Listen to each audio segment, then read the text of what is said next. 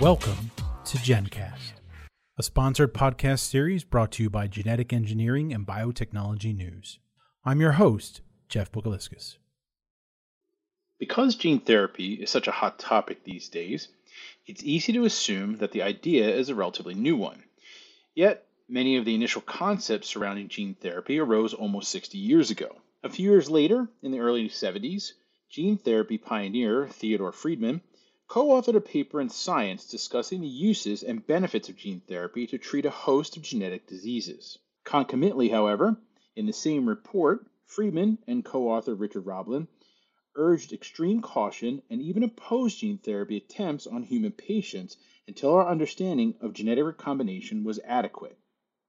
In the years that followed, gene therapy endeavors were met with some resounding successes and unfortunately some catastrophic failures setting the field back for a number of years. But as any good scientist knows, failures are part of future triumphs, and perseverance has paid off. In the past several years, the number of potential gene therapies has exploded, with several being approved for use by regulatory agencies. Still, success isn't without its challenges, as companies are now trying to navigate the swift moving waters of gene therapy manufacturing. To meet the rising demands and expedited project endpoints, companies are continually looking for ways to maintain the balance of increased production with high quality and safety. Recently, I sat down with two gene therapy industry experts from Merck to discuss some of the challenges that currently face many biomanufacturers and what they see as potential ways to navigate increased therapy demands. Let's jump into the conversation. Thanks for joining us for this GenCast today. This is a pretty exciting episode we have talking about some cell and gene therapy. And uh, let's get to it. But first, let's meet our guests for today's podcast. Gentlemen, if you could introduce yourselves to the Gen audience.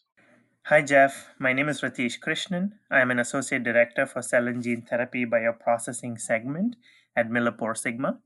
My group primarily provides technical bioprocess consultation in the Americas region for viral vector manufacturing companies in their process development, technology transfer, and manufacturing journey towards commercialization of gene therapies.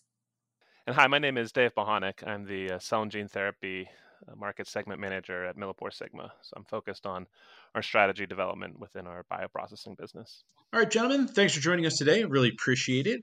Uh, let's get to the first question and uh, talk about some cell and gene therapy things that are going on. So, um, can you tell us a little bit more about the gene therapy industry itself and some of the common trends and challenges which other companies are dealing with? Hey Jeff, uh, I get really excited talking about gene therapies after having contributed to the field as a process development scientist until recently. Uh, before getting into gene therapy, let's zoom out and talk about rare diseases. By definition, rare diseases affect a very small number of population, less than about 200,000 people here in the United States. There is another category called ultra rare diseases, which affect fewer people, fewer than 20 people in a million. So we're talking about very small numbers here and entering the bespoke era for regenerative medicines.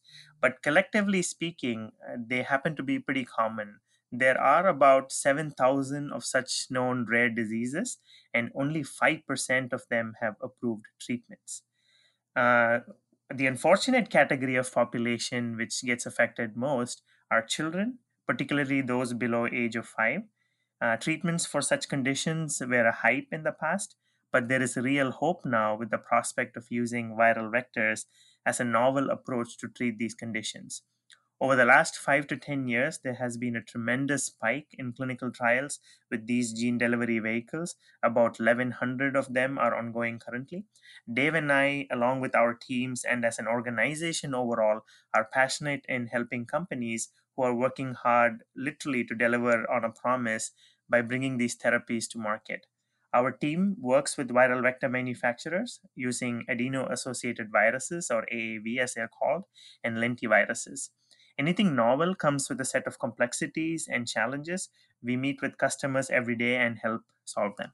Yeah, Ratish. I mean, you definitely know, notice a lot of you know trends uh, across the industry, right? And there, there I think the the challenges that we see that these manufacturers are facing in, in some ways are are really kind of a natural growing pains of of any industry where you know from from the perspective of commercial manufacturing it really hasn't been done before right? So you you know when you think of a comparison to other therapeutic modalities things like um, vaccines or monoclonal antibodies that have been around a lot longer you know in that case they they those processes have really been you know developed i think to the point where there are you know established templates and ways of doing things. And a lot of the the tools and technologies that go into those templates have been um, developed and and specifically for those types of processes. And i think what we see with with gene therapy manufacturers is that they don't really have those templates right? They're kind of starting from scratch and and that's a big challenge right? It's it's not easy. And the the other kind of half of that is that they don't necessarily have the right tools right? They're they're trying to these companies are trying to adapt tools that were designed perhaps for for monoclonal antibody or vaccine manufacturing processes and not necessarily you know purpose built for the type of viral vectors that we're talking about. So i think it's it's definitely the right approach that they're using right? I mean you can only use the tools that are available to you and the, the technologies and I, I think we'll definitely continue to see more and more technologies that are built specifically for these types of processes uh, continue coming out in the future. But um, it certainly takes uh, you know a, a, different type of approach than, than you might see for something that's a little more mature in, in terms of, of the industry. I think the other another, another trend that we see that, that kind of represents a pretty big challenge for these manufacturers is that a lot of times the, the timelines that they're trying to um, to to keep to are are you know greatly reduced. You know, and in many cases, these these diseases that uh, that Ratish mentioned, these these rare or ultra rare diseases, in many cases they they may might have you know really no good existing therapy therapies available for them, and so for that reason, the regulatory agencies are, are, you know willing to to you know enable expedited pathways for for the approval of these uh, these therapies, and so those those expedited regulatory pathways, you know, are, are great, right, in terms of getting the treatments to the patients as quickly as possible. I think from a you know a process uh, development kind of standpoint, that that means you have about half the time that you might in in other circumstances. I think you know one more challenge that we we tend to see that these companies are facing is just the the industry as a whole hasn't necessarily caught up from a manufacturing capacity standpoint right i think it makes a lot of sense for many of these companies to use uh, or to contract out their manufacturing to cmos and that's not always possible because these CMOs uh, and, and, the industry as a whole might not necessarily have the manufacturing capacity to to meet the current demand. And so, I think that's you know another kind of example of these um, growing pains that I, I think will continue to improve in, in the coming years, but are very real challenges today. You're bang on the spot there, Dave, and the list of pain points is actually pretty long, right? Uh, there are analytical challenges, uh, and you mentioned evolving regulatory guidelines in this novel space. The other challenge we hear pretty often is uh, empty full capsid separation for companies at different stages because it impacts their process development, impacts their clinical development timelines. Uh, process recovery percentages are, are historically low and so on and so forth, right? The list is actually pretty long. Uh, let me pivot here really quick and think of a challenge from a different angle. The solution to just about all these challenges, which you know Dave you alluded to, requires a talented workforce. Uh, that's the actual elephant in the room, which we need to discuss. The problem is that it's another area where industry is struggling to keep up with the growth. Most of the scientists with gene therapy experience in research labs don't necessarily have the background or experience for large scale CGMP manufacturing. And most of the engineers and scientists who do have that background have been working with other modalities such as monoclonal antibodies and vaccines and really don't have much experience when it comes to gene therapies. It can be a pretty competitive market for skilled employees, which in turn kind of intensifies the problem with respect to employee turnover. Hiring talented individuals, uh, as we all know, is a major concern for management, and those with viral vector experience are in high demand in the industry. This is uh, compounded by the fact that uh, companies are sprouting up at an unprecedented pace, resulting in a high degree of turnover of these skilled workers, thereby leaving a talent gap whenever they leave the company.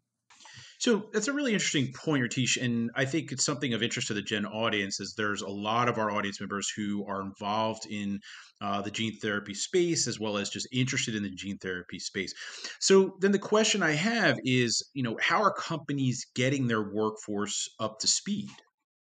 Yeah, Jeff, it's definitely not easy for them, uh, really, to to kind of get these new employees up to speed, right? I think there's you know a lot of the employees that that are, are, being hired might not necessarily have that right combination of experience with gene therapy in general as well as as you know familiarity with scale up and you know regulatory and, and kind of good manufacturing practices and things like that that are, are needed to to kind of uh, you know develop and design these processes and implement them you know at that, that kind of commercial manufacturing scale. So or even even clinical scale for that that part. So, I mean, you definitely see, you know, every company, and, and I think it's a given, every company going ahead and and training them their employees themselves, kind of doing on the job training. Um, and and I think while that's you know absolutely necessary, I, I think one of the gaps is that that for the a lot of the newer and younger companies, they might not necessarily have established ways of doing things because they haven't done it before, and they might not have uh, template for their process, for example, to to follow and and to show show new people like this is how we do things. And as you look across the industry, there aren't necessarily a ton of publications and examples from other companies to show um, how these processes typically work. And so there's there's I think a, a gap of, of knowledge that that kind of goes even more you know deeper or a little more fundamental than than you know getting getting employees up to speed on how each company does things. And I think that's where you will see more and more involvement with from other groups, right? More and more involvement from colleges and universities, more and more involvement from industry associations and institutions like that, uh, and more and more involvement from the, the technology vendors also. For the colleges and universities, I think what I've seen at least is is a, a number of programs that are focused you know more on operator training which i think is is you know more about you know fo- how to follow the procedures how the equipment works and things like that that might not really get into the the kind of process development fundamentals in science. So i think that's um, you know kind of one way that that these these groups are you know supporting things but but I, I definitely see some some kind of gaps in in the infrastructure in that way. You're correct, Dave. There definitely isn't a complete training infrastructure for gene therapy process development teams in place yet. You see this problem come up again and again in different industry reports on skill gap and hiring pain points in the biopharma industry, particularly in process development space for such novel modalities. Let's pause and look at the crystal ball here, if you will. In gene therapy, unfortunately, there is no silver medal in the race to market. Uh, rushed process development is a norm, and there's no time to slow down. Second place is essentially the first loser. Uh, people no, are no doubt a company's biggest asset. We all know that. Protecting their scientific passions and retaining top talent is extremely critical for a company, especially in this rush to commercialization. The reason is that they're the ones who design, develop, and execute these processes, which eventually turn into a product. So, the management priority, so to speak, is to ensure uh, skills of their technical teams are relevant and up to date. A smart approach is to get ahead of the game, being proactive and ensuring a company is able to empower and sharpen their employees with the scientific skills happens to be crucial in bringing life saving treatments to the patients who are depending on them. Our customers think of us more as partners in solving complex problems and draw on our experience. If you look at the landscape of life science vendors, uh, like you mentioned, Dave, very few like us can offer a comprehensive portfolio of products, services, resources, and training as integrated services. So, in my opinion, one of the best ways to accelerate programs in advancing gene therapy from bench to clinic is by leveraging the education and expertise. So that's a lot of food for thought, guys, and I, it's a pretty interesting sort of aspect. So I guess my follow up question to that would be: is you know how do you see this training infrastructure that you mentioned evolving in the future?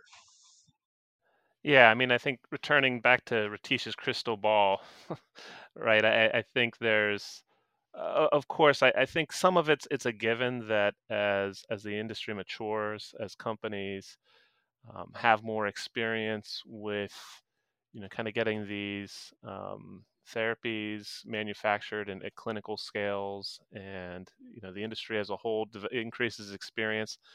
I, I think it's a given that you know what's happening in house with with these companies will will continue to develop more and more, right? I, th- I, think the other part of it that that Ratish mentioned is is you'll even see, I, I think, more um, development and more kind of sophisticated offerings coming from from the other institutions and from the technology vendors, right? I think you'll see more and more programs from them that really rely on the fact that you know at least when you think about the the companies that that develop the manufacturing, you know, equipment and consumables and things like that, they have a very deep technical expertise, right, in those underlying technologies and the science behind them. And I think that's something that they, you know, historically have been, you know, um, very uh, willing to share. And, and I think uh, specifically in the context of gene therapy, I think we'll see more and more of that. I think that they also you know these these vendors have a, a, different perspective in a sense that they're able to see and and aggregate information and practices and trends across from you know across the entire industry in, in a way that might be a little more difficult for for the individual gene therapy manufacturers to do. So you know those types of programs i think can make sense in a lot of ways for for different companies that are, are looking to get their their workforce up to speed as as some kind of the first steps right in, in terms of getting their employees you know, familiarized with with the, the gene therapy landscape and and the um, types of processes that are that are needed for the manufacturing right? I think it's a very let's say efficient way to do things right? To to to not have your all your your scientists and engineers focused on developing you know more formalized uh, training programs if there are options like this from from these outside groups that um, really can provide a a, uh, a valuable valuable perspective. One example of what Dave is alluding to uh, is a program that we are launching this year called Gene Therapy University. It's a comprehensive course designed for the technical and management teams responsible for process and analytical development in gene therapy, particularly for processes to manufacture viral vectors like AAV and lentivirus. It's made up of different sessions, some of which provide a broad overview of the industry uh, and or, or focus on the underlying science, but many dive much deeper into the individual unit operations and how they are designed for viral vector production and purification. Uh, keeping up with the end-to-end integrated theme, there are topics on assay development, technology transfer, and single-use facility considerations as well in the program. Uh, with the given current travel restrictions and other social distancing measures due to the pandemic, it will initially be available as a series of modules online. Uh, I've taken a few of them myself recently, and it's a great way for companies to invest in their people. Uh, it just seems to work really well with our busy schedules these days. Uh, but ultimately, the idea is that the course would be available where you can attend in person for one or two days and interact with our experts, I think, which is very valuable. We are also hoping that this serves as a tool to sharpen the skills of an organization, collectively speaking, leading to an empowered uh, colleague workforce at the bench level, all the way up the chain to management through Gene Therapy University.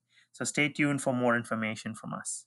All right. So Gene Therapy University is definitely something I'm going to be keeping my eye out for. So uh, hopefully the Gen audience will as well. Everyone keep an eye out for Gene Therapy U coming up. Ratish, Dave, thanks so much for joining us today. Thanks for sharing this information uh, with us. Uh, I think it's going to be pretty valuable to a lot of our audience members. So we really appreciate it. Um, so thanks again, and hopefully we'll see you at another Gen cast in the near future. Thanks, everyone. Thanks for listening to GenCast. For genetic engineering and biotechnology news, I'm Jeff Buguliskis.